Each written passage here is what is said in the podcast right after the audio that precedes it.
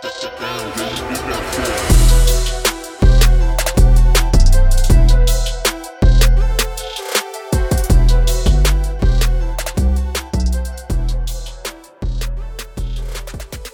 up, everyone? It's the 256 crew coming at you for another TFS production pro, uh, podcast artist interview. As always, I'm joined with DJ Big Dooley and Jay Stone, aka Onyx Corwin. What are y'all? I'm your host, Austin Green, and today we've got a new episode featuring our very good friend, Ryan Lang. How yes, you doing? sir. Doing good, guys. How about y'all? Pretty good, man. Pretty good. Thank y'all for excited, having me excited on. to have you, man. and happy to have you. Um, so shout out to the last podcast. Uh, check it out with Brookwood Youngin. As Oh, always, that was a good one. Uh, like and comment and share it for us. Uh, tell us what you like, what you don't like, and uh, who you want to see going forward.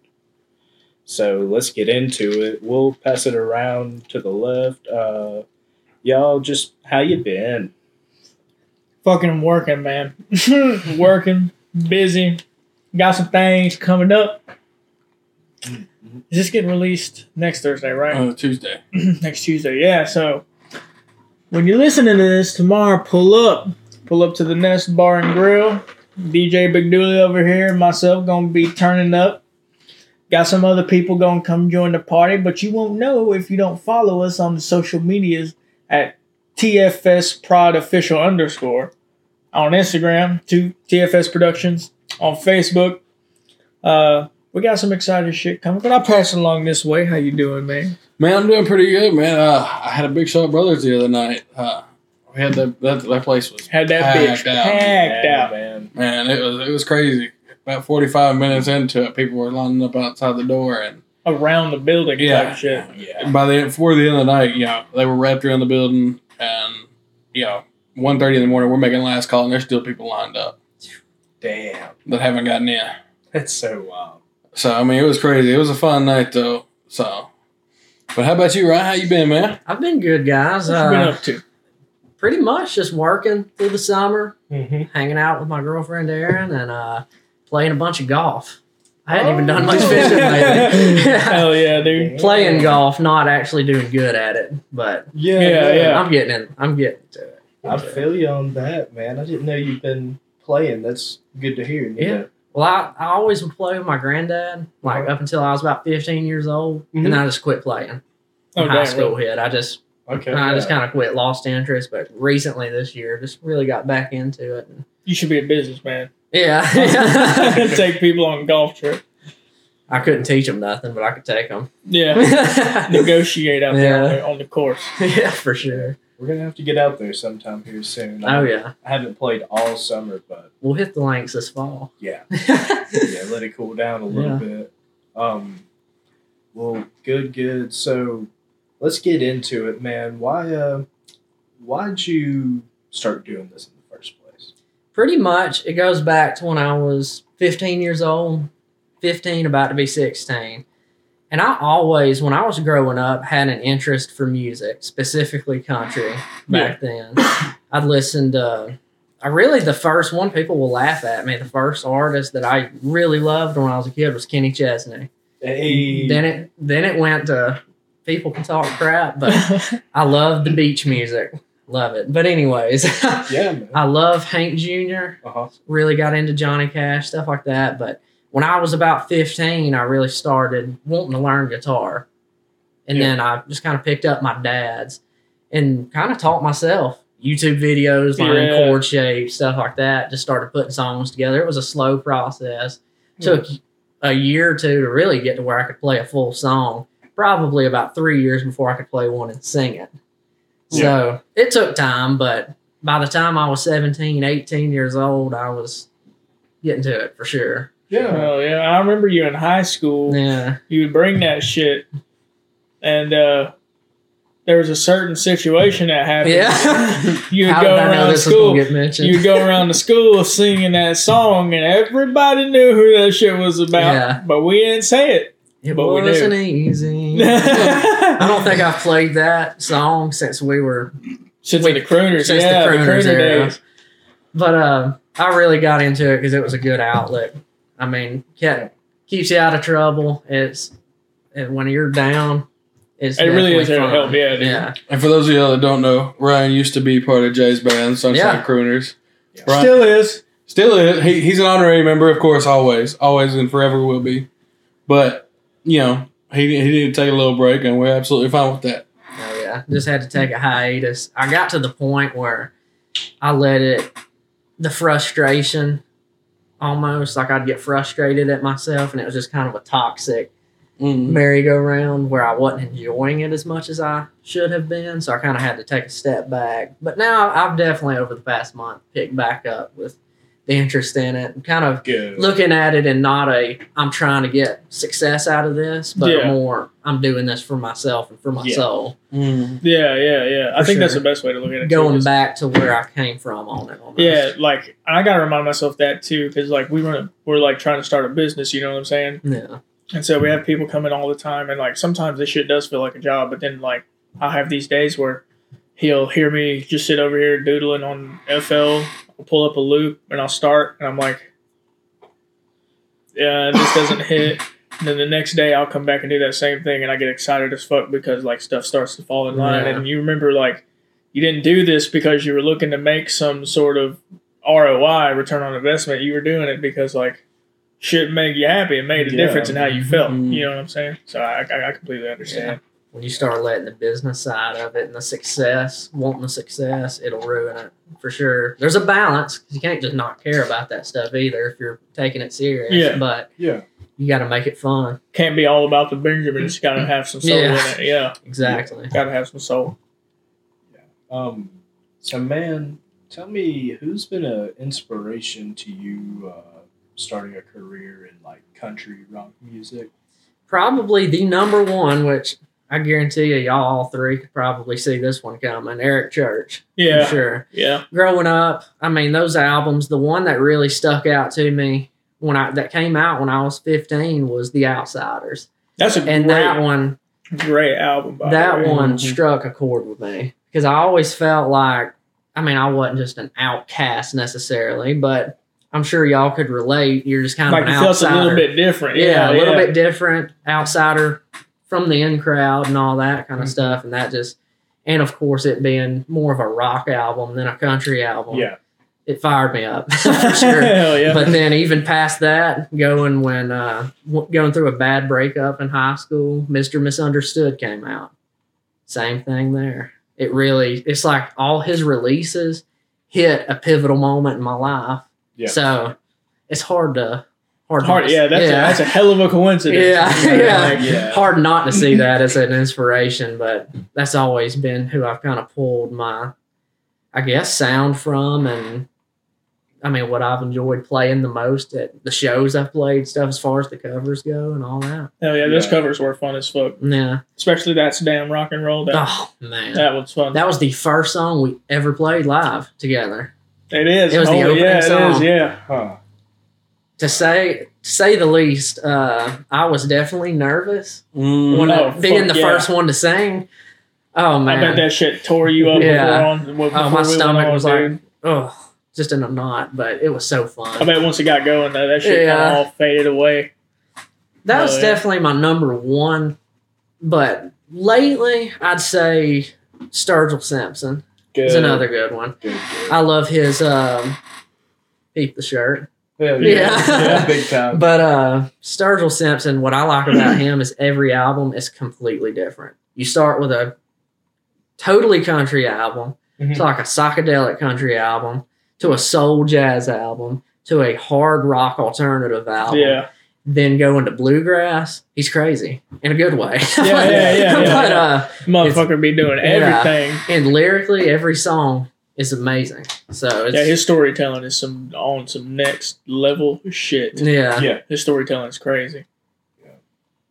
Um, man, you really put me on uh, Eric Church. Yeah. Not gonna lie. I, I heard you sing his shit before I ever really bothered to give it a listen, uh, listen, and I was kind of bummed out with country music for a while because I listened growing up, you know, like 80s, 90s, early 2000s Mhm. stuff, Yeah. and I felt like that uh, country pop kind of shit. started Yeah, dude. Fucking Florida Georgia line. And I got to where I just tuned out from that whole genre, and I'm happy that you're so about him because I wouldn't have gave him a look.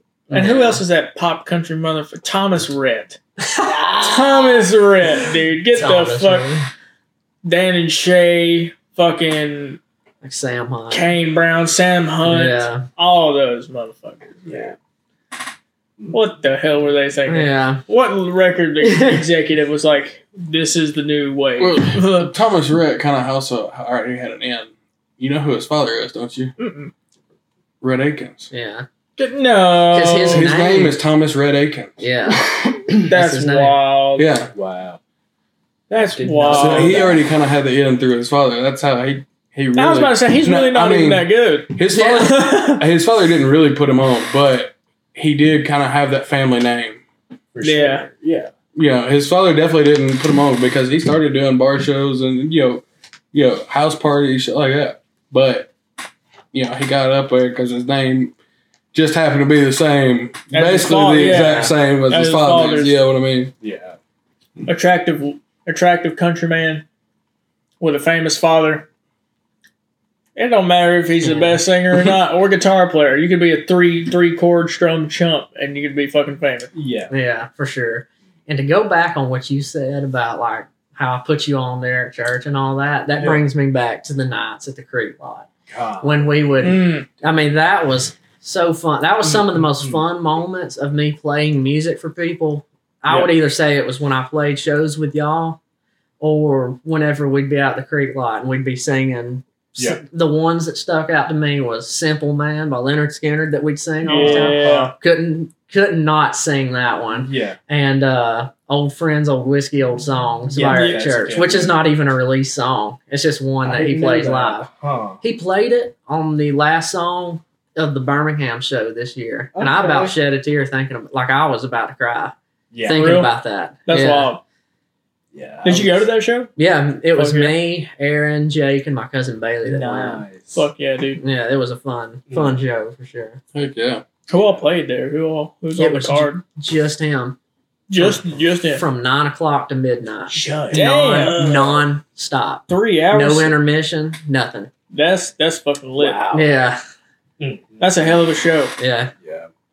I was uh, explaining to a buddy those creek lot nights. Um, and man, it's so funny. I remember so many times, uh, you know, you'd pop out the guitar, go for like 30 minutes or something, and, you know, y'all want me to stop playing or whatever. And hell no. Yeah. I'm playing this By that point, we were already drunk as shit, so we were all just like, "Fuck no!" Yeah. that so we don't fun care how it sounds. We're gonna sing along because we're drunk. Oh hell yeah! Yeah. Good Those were some fun nights, dude. Yeah. Those were some fun nights. Like New Year's. Mhm. Never forget the New Year's night we had out there. That, No, shit, yeah. that shit was lit. I can't Okay. believe we didn't shoot fireworks that night. I don't think we just wanted. We didn't want to fool with it.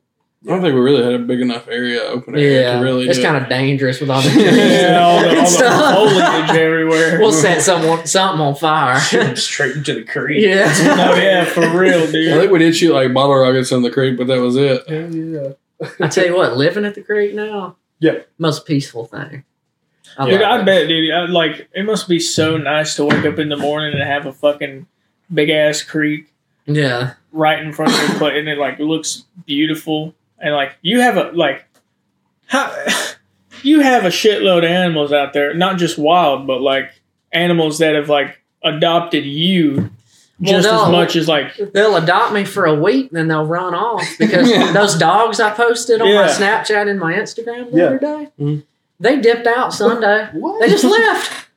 they're just like, all right, he was cool. Yeah, someone took a picture of them and like posted them like on the uh, Snap Map, I think. And Yeah. they were like at No Worries Kayak, which is like three miles down the yeah, creek. it's a stroke. Mm. So like what they did is they jump in the water, swam down with some kayakers that Sunday, Yeah. and then but I can't keep a dog to save my life out there because I had one for a week lat earlier this year in January, and he got hit on the highway. Oh, son of a Damn, bitch. Yeah, but I do have my cat, which is contained, and she's the sweetest thing. Yeah, your, your cat is cool. Yeah. Cool kitty. Cool kitty. Had to get you a small dog leaving the side of your Yeah, dog. yeah, Can't bro, have like a big dog. Yorkie or something. Yeah, Yorkie or Chihuahua or something. Yeah. Lap dog. Lap dog. Um, so man, I understand you uh, make and record uh, music yourself. So Yeah. what kind of vibes do you look for whenever you sit up and get started recording? pretty much with every song that I've written, I'll kind of go from the. I'll talk about the writing process Mhm. first because I can't ever. I don't think I've ever really written and then recorded in the same session. Yeah, It's hard for me to do that, but um, it's like inspiration will just hit me. If I try to force it, if I sit down and say like I'm going to write a song about this, Mhm. it won't happen. It's like I'm trying to force it. I get frustrated with myself. It just feels too unauthentic. But whenever, pretty much every song that I have released, it has been something that's like, oh, an idea hits me. I sit down and it just flows. Yeah. It just flows out of me, pretty much. Every single one of them in different, I mean, throughout the past four years. So uh, that's pretty much my writing process. Just when the inspiration hits me, harness it. if Yeah. I try to, if I sit, like I said, if I try to sit down, even if I try to sit down and write a specific album, like I'm going for this, it's not going to happen. Mhm. Fuck Yeah. yeah. So like, do you start out with the chord progression or do you start out with the lyrics or? I start out with a chord progression. Like, say that this inspiration hits me. Like, I've got to write this song. I'll get some words in my head, just maybe a phrase that kind of hits or something like that. And, uh, all right. So, what was I saying? Oh, Um, Start about- with the chord progression. chord progression. Thank you. The chord progression is kind of what I start with. I'll get a phrase in my head, like of a lyric, and then I'll come up with a chord progression to kind of harness that emotion, Yeah. almost to reflect that. Yeah. I'll go. It usually doesn't take me long. Whenever I get that inspiration, I may sometime. There's been times where the chord progression will just hit, or I'll go two or three tries and be like, "Oh yeah, this is it." It doesn't ever take long. I mm-hmm. don't ever have to sit on it too much or anything like that. Hell yeah. But uh, and then it just get that chord progression, get the structure of the song, like whether the chord progression is going to change in the chorus or not, or if I throw in a bridge or something like that, and then I'll just start writing front to back of the song. And rarely do I ever have have I ever um, gone back and edited lyrics after. okay. Maybe a few times just to kind of get the flow of a phrase down or something. 'cause, you know, Yeah. Certain ones, if it's too long winded, it'll mess you up on the next or the timing. Yeah. Like off. running out of breath and yeah, stuff. Yeah. stuff like that. I'll Yeah. kind of tweak, but rarely have I ever just completely cut one out and replaced it with something else or something like that. Yeah. Hell yeah. I'm not gonna lie. I do that shit all the time. there ain't Like, nothing wrong with it. I, yeah, I sure. recorded a I recorded a full song the other day. Oh, uh, everything except like background vocals and stuff. But like I recorded like my main lines, and I'm gonna rewrite the whole verse and re-record the hook because I didn't like how it translated Yeah. into the recording. So like I'm just gonna re-record all that shit, the whole shebang. And there, there's a feature art- artist on it too. I might I might get him to re-record his stuff, only so it'll match you know intensity and the and the vibes and shit. And I like what he said, so I'm gonna like like because he's a freestyle artist, so like he'll get behind the mic and it's take, but it's bar by bar. Like he'll be like, all right, plug me in. He'll say some shit, think about some shit. All right, keep going, and then like I'll press record for like the third time, and then he'll plug in, punch in. All right, let me hear that all back real quick. Play it all back for him. Blah blah. All right, come on, punch me in. Bang. Might take like two or three tries. Same, and it goes on like that. Yeah. But I like the I like what he said and like how he delivered it. So like I might just like copy his lyrics down for him and like mm-hmm. be like, hey, these are your phrases. Let's re-record this with a with a with a better energy. Not really better, but like a, a more cohesive energy. Yeah. yeah, yeah. Because I know what you especially like when people do the bar by bar shit, a lot of times you can hear it. Like yeah. like you ever listen to rappers and you're like, wow, that didn't sound like together or like And almost words o- choppy. yeah, words Yeah. overlap or like the end of a phrase overlaps the beginning of the next phrase because Mm-hmm. say that phrase ends on one, but the next phrase starts on uh, count four of the next bar. You know what I'm saying? Like shit like that. So like, I feel like it's better to always like record it one takes if possible and then piece together like Frankenstein. like the best parts of those one takes Yeah. from each other to the next. yeah.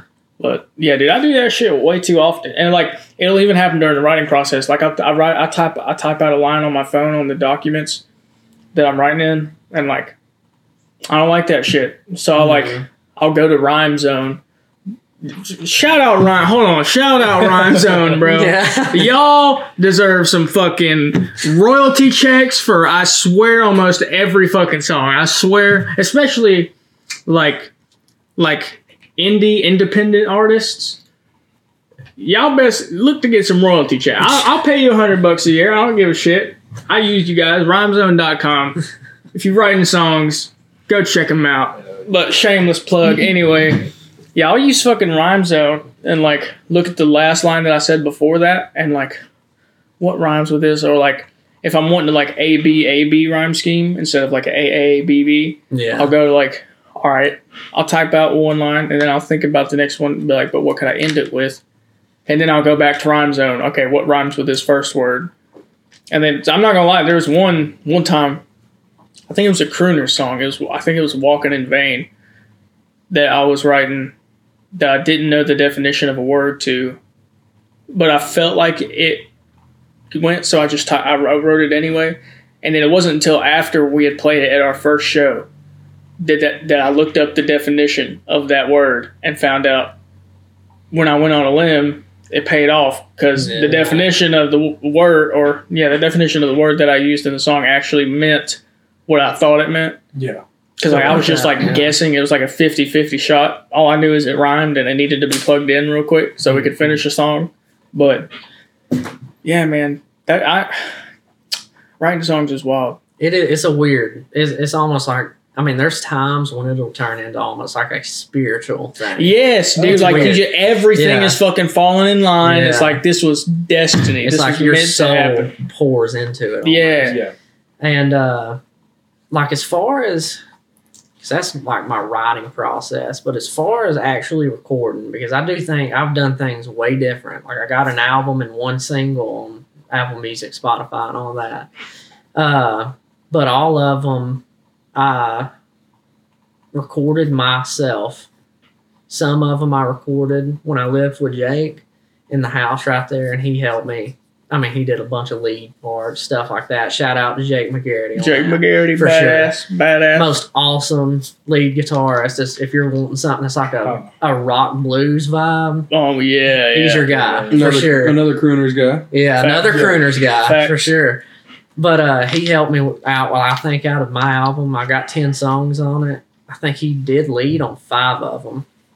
Whenever I go through the list, I'll yeah, I'll shout them out Yeah. on those. I give them some credit, so if they go listen, they'll know that was Jake. but, yeah. but anyways, uh, and pretty much that the recording part, I didn't have as much fun with because it does get frustrating Oh, for yeah. sure. dude, yeah. Because something will about it. happen. I mean, just one little string slip or something. I drop a pick, Mhm. and now that I live in uh, the camper by the creek, you'll hear trucks going by the down the highway, and Oh, Dude, that has messed me fucking up. Tell so me many about it, times. dude. Living here with these thin ass walls Yeah. and these thin ass doors on a fuck. I swear On to an um, intersection. yeah, dude, it's the busiest back street intersection in Jacksonville. I swear it is. And like there are fat ass like diesel trucks that Yeah. come through here, Yeah. like crotch rockets and motorcycles. Like yesterday, I was on FL and I like there was this fat ass like Harley. You know, like the Harleys that are like cruisers with like the with like the front fork Oh, yeah. shield, but it's got the speakers built into it and shit. Oh, God. Blair, Yeah. too. Fuck it, dude. I heard everything 100% clearly. And like, it was while I was working on FL, and I was just in my head, I was thinking, like, I'm Just glad that away. shit didn't happen while I was recording a vocal or something, dude. Yeah. Mm-hmm. And that, is, that shit is so annoying. It is for sure because it'll always it'll always hit when you're getting your best take too. Yes. Yeah, it Yes. will. It will. But uh, as far as that recording goes, least favorite part. But when everything once I get everything lined up and all the recordings Mm. done, and everything kind of comes together in the mix, that's when the fun starts. Yeah, yeah. The production of it and everything, just tinkering with little things. That's probably the part, like we were saying, you kind of change up lyrics, stuff like that, and go through and uh, change stuff up. That's the part where I'm Enjoy. that. That's where I'm. Well, I enjoy it, but that's where I'm ticky Yeah. and overthink. I'll Yeah. start overthinking, like, ah, maybe the guitar needs to be a little louder. Oh. Maybe I need to EQ this, stuff like that. But I always try to keep it. Um, what my what I did on that album was try to make it sound like what it would be like if we played it live, like when we were in the band. Yeah, yeah, That's what I was going for. And for example, Old Soul Stuck in the New School. yeah. When we played that, I feel like the recording sounded like we played it. No, yeah, it, you did a really good fucking job on that, dude. If like a live setting was Yeah. the setting that you were going for, like as far as like immersive sound, Yeah. like that shit, Like it's not spot the, on. it's on not mic. the most clear cut like just studio recording. yeah, but it's raw. Yeah. And it's just it sounds almost like you had heard went to a show and heard it. That's kind of what I was going for on it, and I feel like I did pretty good with that. oh, you did for sure. Mm-mm-mm. Well, um, let's see, man. I heard you've been doing work with the guys in the studio here. Tell me uh, how you got in touch with them and how the sessions have been. It's been a while because, like I mentioned earlier, I um, kind of had to take a hiatus and stuff. But every time that I've been here to work with Jay Mm-hmm. and work with, um, like we've had BC Fox over. Stuff like Yeah, that. I never yeah. could line up with Jake being here though, but Yeah, dude. I, the one time Jake did come, I think I was gone or something. yeah, you were gone, and I had accidentally slept right through. Like You the were, time that he was here, or either I was going somewhere. I was probably at Brooks' old apartment, to be honest, and I just slept. yeah. And I didn't even fucking realize that I was like sleeping through the valuable time that I Yeah. fucking needed to happen for two months. But I, I will say this, just like it was when we would play a live show, Mhm. working with the guy, those guys, Jay, BC, Fox, and Jake, some of the easiest people to work with. Good. We had cohesion. It was like all of us were different, but we came together to make one sound, if that makes sense. Mhm. Because, like, for example, what you're doing, Jay, is completely different from what I'm doing. But every time that we've gotten together, It's, magic, baby. it's like magic that it's happens. magic, baby. But uh, and it, I was gonna ask, uh, kind of going back to the previous stuff, talking about the writing Yeah. and all that. If y'all don't mind, I'd like to kind of go through each song, talk about each song. Yeah, actually, yeah. Let's do that. Let's get like a song get album kinda- breakdown time. Yeah.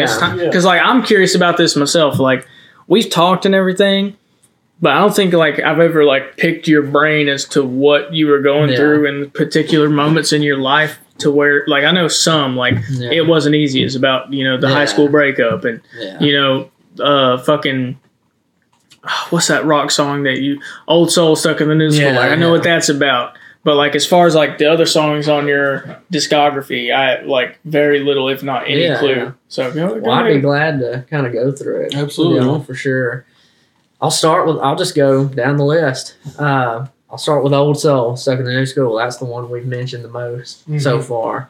That song is pretty. The name is self-explanatory. Just like I mentioned earlier, kind of feeling like an outsider and stuff. Mhm. I've always felt to get more specific with it. I've always felt like I was more old school and had like more morals than the average everyday like country boy. Yeah, nowadays, yeah. If that makes sense. Like I mentioned in the song, like about treating a girl bad. I mean, I see this more with people around, guys around here, girls around here, like uh, treating a girl bad and you still win her over. Yeah, yeah, yeah. Like that. The, like the nice guy finishes last type Yeah. shit. Yeah, It's it shouldn't be that way. Yeah, I mean, it's just stuff like that. And then I even go into uh, talking about like daddy's money four wheel drives and stuff like that. We see that stuff around here. I know they're Especially going yeah. to fucking Jacksonville Yeah. High School, dude. Fucking- yeah. I But, can't uh, tell you, bruh. because they get like an entitled mindset and stuff. I'm gonna get on a tangent about that if I'm not careful. And then in the last chorus, I talk about uh about Jesus and the Lord and stuff. So it all it all goes I mean, just one verse to the next to the next, and each chorus is different and kind of explains the verse of what I was feeling.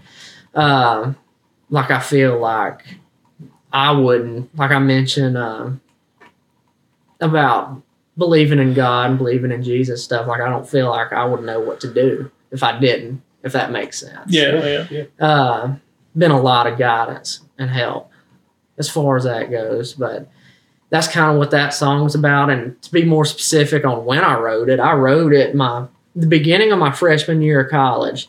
There was a week that my cousin, when he lived in Pleasant Valley, they wanted me to stay at their house that week because they had a cat and a dog that need, needed fed. And I decided, I mean, I'm Pleasant Valley, I'll just go stay out there and go to school, stuff like that. Uh, it was closer. But um, I just kind of, like I mentioned earlier, had the idea, picked up the guitar, and started writing stuff down. That shit wrote itself. Yeah, that's the song that I have not changed. Well, I'll, I'll take that back because I did add the last chorus recently to kind of go with that last verse. Oh yeah, wasn't About- it like before? Yeah, we would always right cut before off. our yeah. first show. we would always cut it off uh, at the end of the last verse. Yeah, and then yeah. I added the chorus to it. I do remember that shit. So I did. I take that back. I did add to it, but I never deleted anything. Yeah, yeah. So I just built off of it. I didn't. Everything else stayed the same.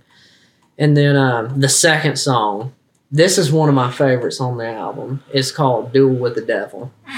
Yeah, And that I- is a good one. That is a good one. And uh, I wrote this beginning of last year. This is one of my more recent ones. So February 2021, there was a few days where I was like, didn't have anything to do, didn't have any classes. I think some classes that got canceled or something like mm-hmm. that. No assignments, nothing. And probably had some money burning a hole in my pocket. So I decided, you know what? And I and Jake or no one could go. I said, I'm going to go to Daytona Beach and I'm going to go by myself. It was like 30 degrees here. Daytona Beach was 85 degrees Fuck in yeah. February. Damn. I went down there, just drove my old truck, went down there, uh, hung out, uh, just kind of did my own thing. And then just something about the word, the phrase, you know how I mentioned the phrase would come to mind first. Yeah, yeah. Duel with the Devil kind of flowed out of my head. And I was like, I got to write something about that. I had my guitar in the hotel room. I wrote that song. And uh, that one, I feel like people might have taken too literal. I remember my grandparents saying something about it because I meant like in that song I mentioned it's pretty much uh, it goes from talking about addiction and the devil kind of grabbing a hold of you, but you're done with it. You're breaking out of it. And I mentioned uh, alcoholism, and I mentioned um, quitting, like taking, like being addicted to pills and stuff like that grandparents took that way too literal. I've never been an alcoholic or addicted to pills. Yeah. Yeah. But to really, people can relate to that. Yeah, it's like- As an yeah. artist, I've been in a situation where I felt like the devil had a hold of me and I needed to break out of it. So that was a good way for other people to um, to kind of relate to it, and then also tell my own story. yeah, like a metaphor. Yeah, yeah, yeah, for sure. So uh, that one, like I mentioned, I was going to mention Jake. Shout out to Jake on Old Soul Stuck in the New School. He did the lead part on Facts, that. facts. Forgot to mention that. But uh, on Duel with the Devil, there's an outro. Like after the last chorus, there's a long, I think it's like a minute long or something, that Jake helped me with. Y'all have got to check it out. Cool. I know, I've, Cool. I think I've showed y'all. Yeah. Yeah, yeah, yeah. it's like the perfect outro um, as far as the lead goes. It's just the nastiest sounding guitar Yeah. that I've ever heard. it's awesome. It fits this the whole vibe of the song perfect. Uh, the third song was the silly song on the album. You know, you always got to have one of those thrown in there, Mhm. but it still had its inspiration. Deal. I mean, I've dealt with up till now. Uh, shout out to my girlfriend Erin. She's been amazing, sweetest girl ever. But before I met her, Oh, every yeah. girl I had met was just no good. basket case. Yeah. no good, no good. But anyways, my friend Jackson Almerode was kind of going through the same thing, and And he's a good guy too. Yeah, dude. yeah. Whoever's fucking him up deserves to be yeah, fucked up. he's got a good one now. Okay, for sure. good. Good, good. But uh, heck, I think we met him about the same time.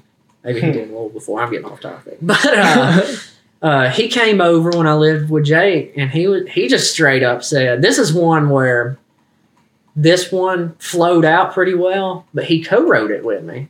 He's not even a musician. He co-wrote the song's called "My Life Ain't a Damn Love Song." Hell yeah. It's hilarious, but uh, he co-wrote that song with me. And we harnessed the emotion of the moment. I think we wrote that song in 30 minutes it was it was hilarious. Jake also did uh lead on that. That was sometime last summer when I wrote that. That was probably yeah, that was that was kind of recent. yeah that because I, I released my album in July. It was July first, twenty twenty one. Uh-huh. I did remaster it and re-release it recently, but uh, as far as all the songs on there, everything was pretty much done by April or May of 2021. But uh, so it would have been about April when me and him wrote that. That was one of the more recent ones. The next song's "The Ghost." Mhm. That one's an interesting one that I feel like is one of the most slept on. Yeah, I was about to say. I was about to say exact same thing, dude. I feel like that song is very slept on, and like top three songs that I've ever heard you do, like easy, easily that one is top three. I wrote that one. I was at my creek lot by myself, and it was years ago. I mean, I think it was about three or four years ago, and I was still hung up on my ex from high school, and uh, wrote it. And what for anyone wondering what the ghost is about? The ghost is, you know, ghost hunt. They haunt people they haunt your house or whatever. The ghost is the memory of a girl that you just can't get rid of. So you're getting haunted by the memory. yeah, That's yeah. kind of the the idea behind it. And uh, throughout the song, I sing about like going through the day and just seeing this ghost, seeing the ghost. Like I saw the ghost again last night. Is what it's talking about. So uh, to translate that, I was having to deal with memories that I can't get rid of last night. Yeah. pretty much Yeah. like that. yeah. That one was probably one of the most interesting ones. Uh, that one was just acoustic. One of the only Yeah, two, it's, it's very pretty. Dude. Yeah, it's very pretty. one of the only two Okay. acoustic songs uh, on the album.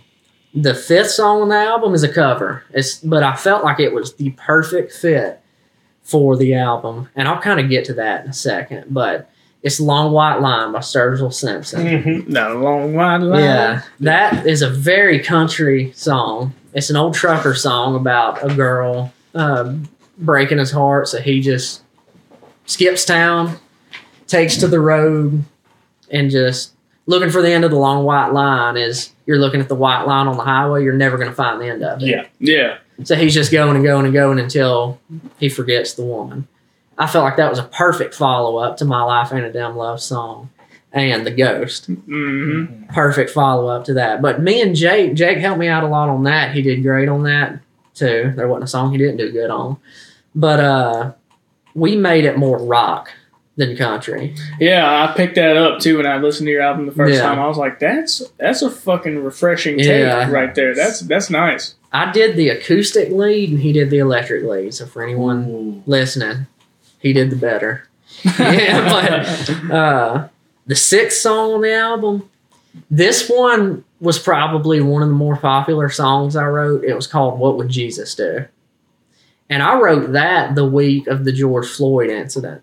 Yeah, that's also like spiritually, politically, the undertones are crazy, Yeah, and like it's a very it, that song is also like beautiful, a beautiful song. Like your Yeah. lyricism, the story, what it means. yeah, like because like the first time i'd ever heard that song i was like because it was in kind of like a, a heated political climate Mhm. too it was back when like last year when like police brutality was like fucking yeah, the main storyline in the us news for like eight months and i was like there's no way this song isn't at least a little bit to do with that yeah. Oh, it had everything to do with it. But uh, like my whole thing behind that was, I got the idea for it the week of the George Floyd incident. I went to my grandparents' house, and uh, they live on Smith Lake in Cullman. So I went downstairs for bed, and I was just thinking about that. I was like, I've got to write a song about this, Mhm. and I kind of wanted to think about it like the word or the lyrics go, what would Jesus do? Why would people judge someone because of their skin color? Jesus wouldn't want that. Yeah. You know what I mean? Yeah. It's just like it, like I had to blend it together, really equate it to y'all can fight, keep fighting and everything, but we don't need to be pretty Yeah, much. yeah. But um, so that one I wrote that would have been 2020 because COVID had just started. Yeah. Yeah. It was Yeah. 2020. Uh, the next song after that, I feel like was a very good follow up. This one is probably my most personal song, and it's called "Trust in Me." Mm-hmm. Perfect follow up to "What Would Jesus Do?" because it's a gospel song. Yeah. It's not really a. I mean, it's country, kind of country rock, and it keeps the same sound of the album's cohesive with it, but it's gospel song. And uh, that song was probably one of the quickest songs I ever wrote.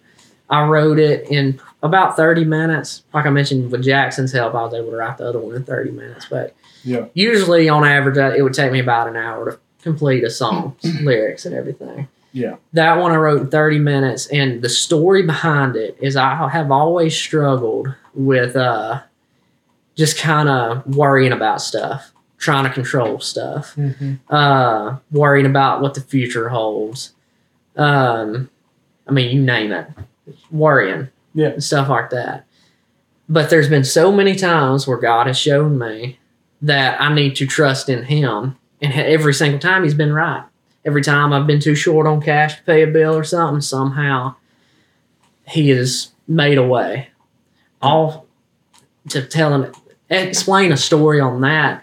I had to miss a day of work to go take care of uh, some business at my grandparents' house. This was a month ago. Yeah. And um, I was worried because I, I had like a good bit of bills due. It was like at the end of the month, and I missed a day of work. Yeah. Well, uh, the next day, I was just like, something. I was like, I'm gonna go see my grandparents. I don't get to see them much. They're getting older. Probably for the best. The next day, I got tipped enough at work and made time like one and a half more more times than I would have if I have, would have worked that day. Yeah. Like yeah. you can't tell me that that is not a coincidence. It's never happened in the seven years I've worked there. Wow. But uh, just stuff like that. And uh, there's a line in the uh, to start the second uh, verse that goes, "Before I pulled out my white flag and ran, God opened my eyes to His plan." What that pretty much equates to is before you give up and like, whether it be commit suicide, whether you give up completely and just, I mean, go into where you just can't function, panic attack, something like that. Which I've been there. I mean, I've been in a rough spot before. Uh, and then it's just like it's a supernatural thing. Like you just can't fathom it.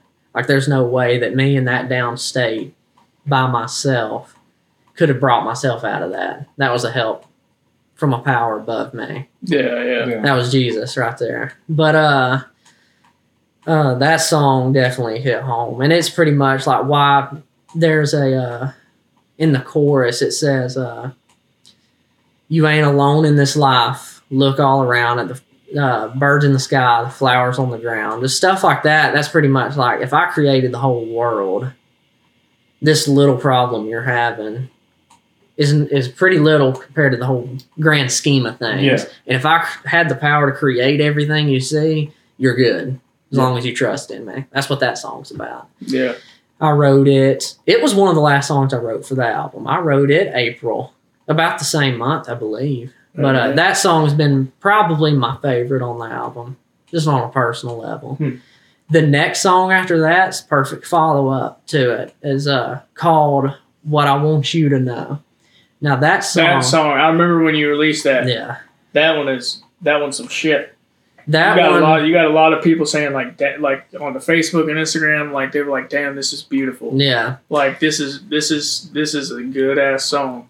that one i'll tell the story behind it because i've never really told this story like out loud what it because it it i wrote it in a way where anyone could relate to it whether you be singing to your girlfriend or a girl to their uh, husband or boyfriend or a family member or your best friend or something like that, you have a disagreement and things go south. It's one of those things like, oh, I realize maybe I was wrong. I was being too prideful and I forgive you and I'm sorry it took me so long to forgive you. But uh, that was about my mother because I definitely didn't see eye to eye with her growing up. It was rough in the house and everything like that. And it took me years to, but there was a night when I went to the beach with uh with Jake, and Jake and Austin uh, band were there with me. They came to visit, and uh, we had a discussion. I mean, we got on up till like three in the morning talking about like just all the problems in our life, stuff like that. And it just kind of hit me. It was like if she were to die tomorrow, I would have not been able to tell her what how I really felt about her, if that makes sense. Because deep down, I knew she loved me. It was just I was so it was so hard to forgive her and Yeah. stuff. So I called her the next day and like apologized and told her like I forgive her for everything she's done. And when I got home, when I got uh, to Jake's house, uh, I wrote that song. It takes the record for the fastest written song, 15 minutes. That whole song was written. Wow. 15 minutes. But uh, that was that was into 2020 when I wrote that one. And uh, the next song after that, and stop me if y'all have any questions or anything. I'm just kind of rambling. No, you're good. You're good. but I'm uh, enjoying it because yeah. it's not every day we get to sit down and like get to understand where the shit came from. Yeah. And like Yeah. the the the amount of personal, like the amount of um, personal growth and like personal triumph and like the things like that that you can see or and, and hear in these songs, Yeah. especially after we know, like when Mhm. we can realize, like holy shit, that is what is going on. And like it's kind of it's kind of special to see that too because like knowing you back then to like knowing you now, we can like see that progression. yeah. You know what I'm saying? So like it's it's wild that we're finally getting to understand Yeah. Everything comes where your head was pretty at yeah. four, three, two years ago. You know what I'm saying? Yeah. Yeah. Yeah, because I mean, to be honest, the past few years hadn't been easy. I mean, I've had ups and downs and stuff like that, mentally and all that. But uh, I'd say this year has definitely been the biggest. Like I, I hadn't been more at peace in a while. If that Yeah. makes sense. Yeah, yeah. But uh, the next song after that was "Keep On Moving." That's one Keep of the on moving. that was the first single I released on uh, Apple Music. Now that one's it's the second oldest on the album, Mhm. not including the cover. but out of the ones I wrote, Old Soul was the oldest, and uh, Keep On Moving was the second. I wrote it February of 2019 with my cousin Grayson, and I sat on that for years, and decided in 2020 like. That was a pretty good song. like, Yeah, because we we had Yeah. never, we had never played it at a show. I don't think, but we had practiced it a couple times with the band. And Yeah. that shit is that shit was banging, bro. Like that shit was kind of good. Yeah. Like not even kind of good. That shit was good. Like I had a it was a fun jam when you opened it up at the end and we would just jam on it. That was fun. When you brought it back into the choruses, that shit was fun. Like everything about that song is fun. Yeah, it's one of the most upbeat songs on the whole album, and um, it definitely has its place at the end of the album because you know, like I mentioned, I'd kind of come back to this. First, you got Old Soul that kind of sets the groundwork. Duel with the Devil, you get your first problems. My Life Ain't a Dang Love Song, problem. The Ghost, problem. Long White Line, getting over the problem. Then it gets more introspective what would Jesus do? Trust in me. Me kind of making amends in what I want you to know. And then keep on moving is kind of the start of the release, the end of it. Yeah. Like it's an upbeat, like things have happened to me, but I'm going to keep it moving. It's a, a definitely a kind of bluesy rock song. Yeah. Uh, but that one was one of the most fun for sure to make. Uh, Jake. So I imagine when you did get the inspiration for that, since it was fun, it was like Oh, yeah. spitfire Yeah. fast. Like Great. My cousin Grayson co-wrote that with me too. We went on a trip to the mountains, and he co-wrote that one. That was definitely, and it was kind of a random one. Mhm. Uh, like the inspiration hit me, and I was like, okay, like, and he just he'd feed little phrases, and I'd be like, "What would go?" That was kind of one of the more methodical ones to write. Mhm. Like it wasn't, it didn't flow as easy as some of the others, but it worked out. And with his help, I was able to really piece it together. Nice. And the last song on the album is another one that I feel like is kind of slept on. It's uh, what's what's the song's name? Uh, we're all going somewhere fast. I can't even remember my own song name. we're all going somewhere fast. I wrote that in the mountains the next year. Uh, Hmm. When was it? No, it was 2021. Yeah, because me and my cousin went in February 2021, right before I went to Daytona on the Beach and wrote "Duel with the Devil." Cool. But uh, it's the conclusion of the whole album. It's uh, like you're trying to really soak everything in in life. Like, yeah, I got these problems and everything. Uh, but let's not focus on successes. Let's not beat ourselves up over stuff that's happened, maybe mistakes we've made in the past.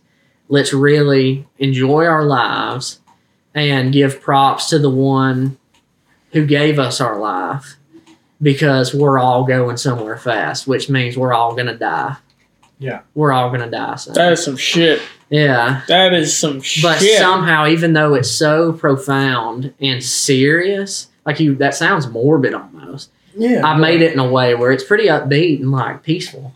Yeah, yeah, and that's like, I think those are some of the best songs that artists can make too. Is like when they take serious shit Yeah. and make it into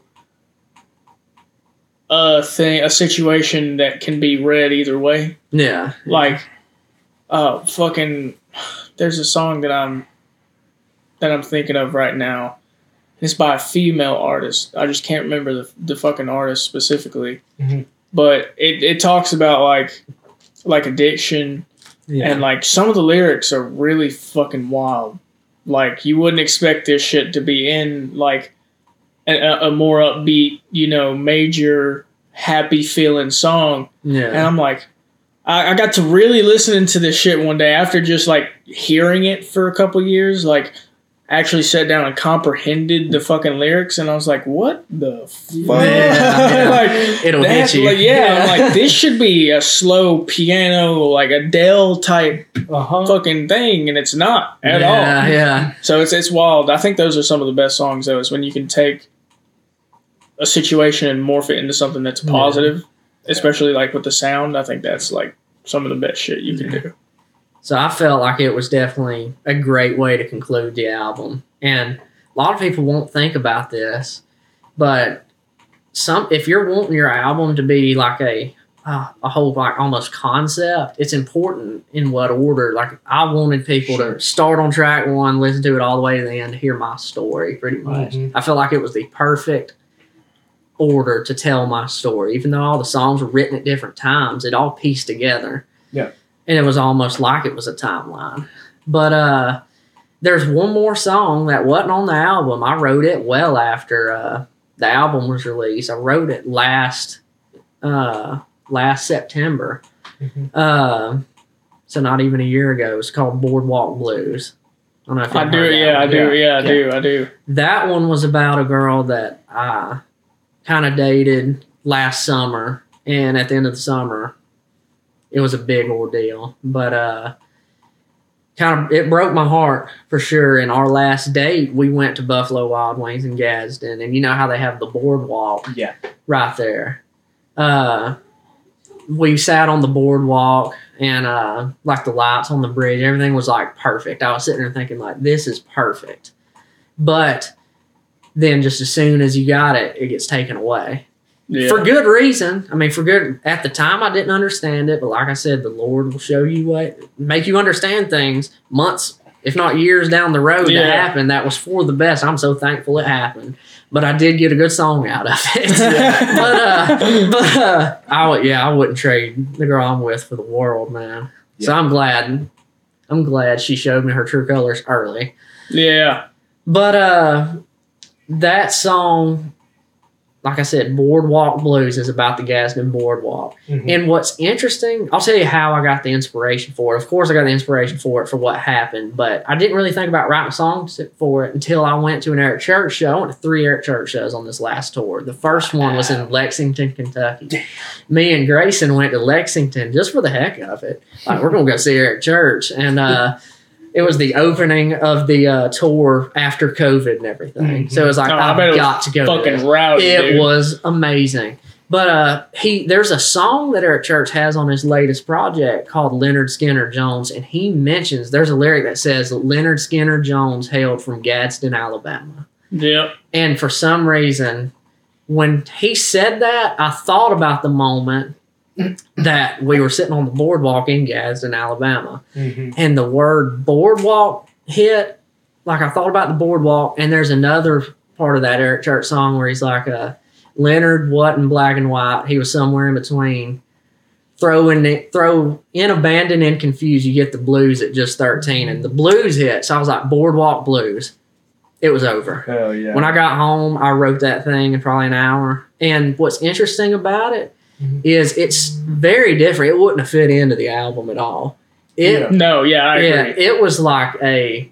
It honestly sounded like something like Pearl Jam. Yeah. Well, It was a rock song. It was not in any way, shape, or form country. It was like almost like an arena rock Pearl Jam kind of vibe, Hmm. like you'd hear it like at BJCC or something. yeah, yeah. yeah.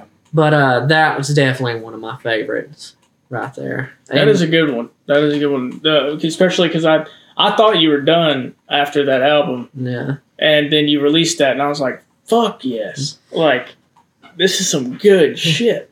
And if y'all are cool with me going a little deeper into the lyrics of that one, there's a uh, there's lines on it where it's like it's pretty like it starts at the beginning like uh I guess it was sometime in mid July when I couldn't even believe my eyes. And I saw the most beautiful girl I'd met up to that point at least. but uh then it kind of hits uh the chorus like moonlight in her hair. Um Moonlight. I'm trying to even remember the lyrics of my song. Warmth in the air. I can't remember the lyrics of my own song. Anyways, everything was everything was good, and it's like uh, now those and it goes to bad. and Like now those Gadsden nights will never be the same. Mhm. And uh, then towards the end of the song, like in the middle verse, it's really like a nostalgic feel looking back at that moment and everything, like missing it. And then at the end, the last chorus of the song, it's like a moonlight behind the clouds, and the only sound is the beating of my heart. And a cold wind blows tonight instead of being warm Yeah. and now them guys and nights have never been the same. So it all concludes on like not only was the memory amazing and warm in the moonlight, it was a clear night to my emotions are pretty blue right now. It's cold. Yeah. It's cloudy. Can't see the moonlight. I'm sitting here on this boardwalk by myself thinking about it. So I felt like that was a very lyrically one of my best songs for Yeah. sure. Yeah, the storytelling in that is Yeah. very good, very fucking good.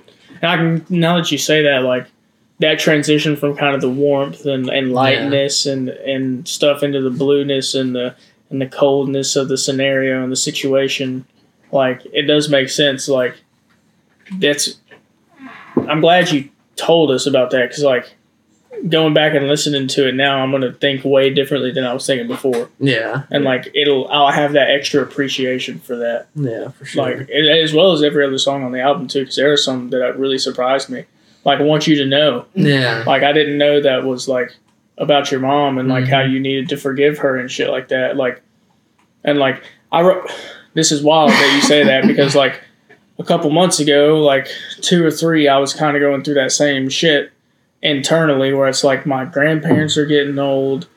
I i feel like i haven't told my family i love them enough. Like me and my brother just now starting to get on good terms because we really didn't like we didn't have like the same friends or growing up and i didn't like i was kind of a shitty older brother to him growing up and everything you know picking on him all the time and fucking messing with him and shit. And like i just had this like one day or like this like stretch of day like probably about five days where i was like super fucking depressed and like just thinking to myself like I wish there was some way I could tell my family that I'm sorry for not telling them enough and like I'm sorry for not not being the son, grandson, brother, uh, nephew that I need to be. So like I wrote a song. It's not released yet, it, but it will be very soon. Oh yeah, I'm excited. But it's like kind of telling them like all my like the intro is like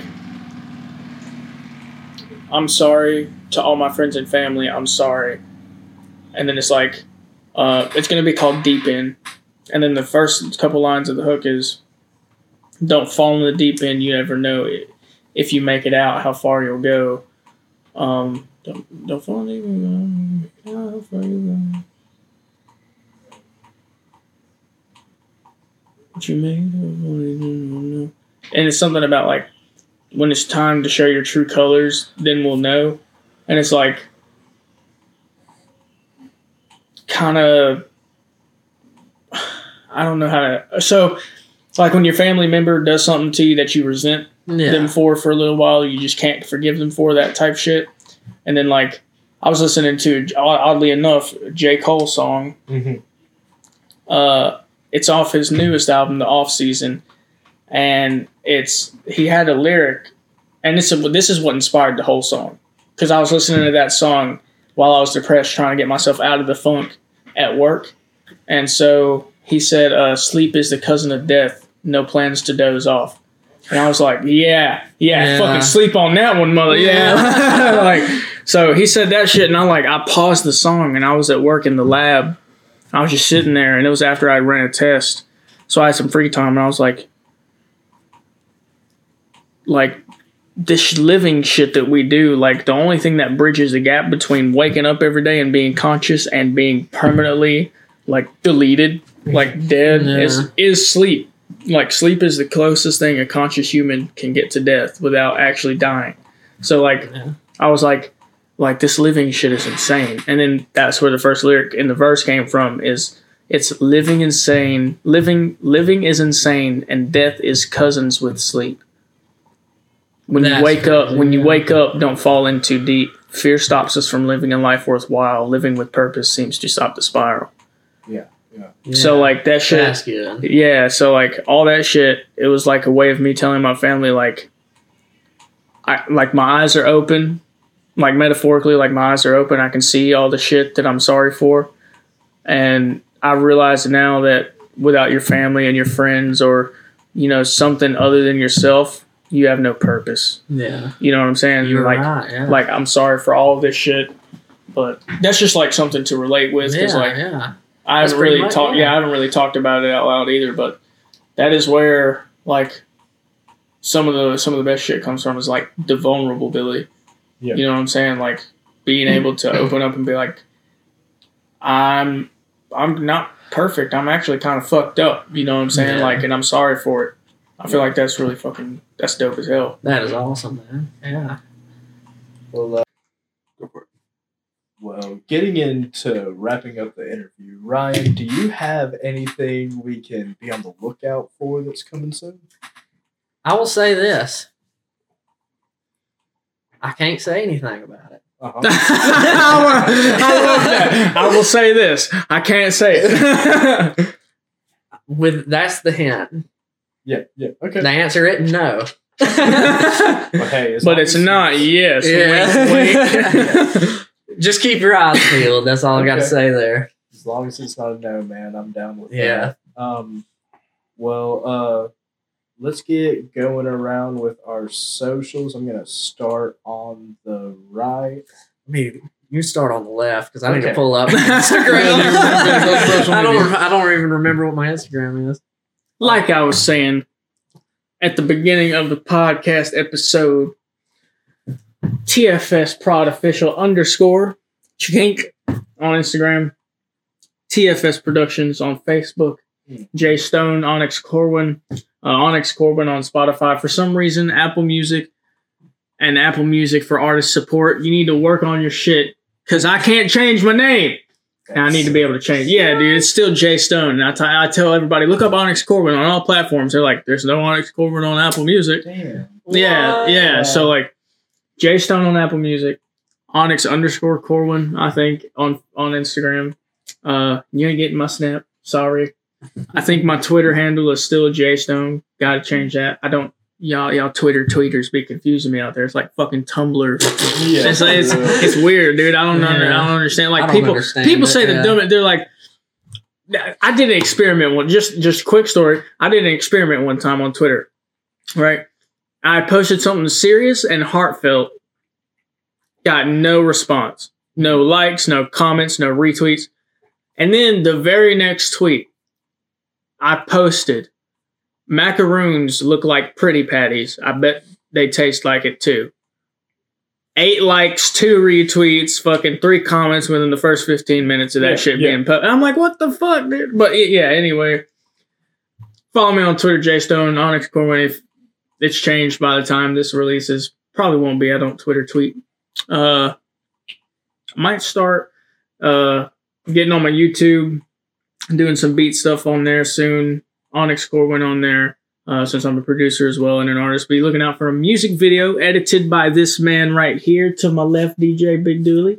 Edited, uh, featuring Kid Kent, shot by Grim Films. Thank you, different D double I F R N T. He's a very talented artist. Works with Cutler Studios. Uh, yeah, man, that's my socials. That's what I got going on.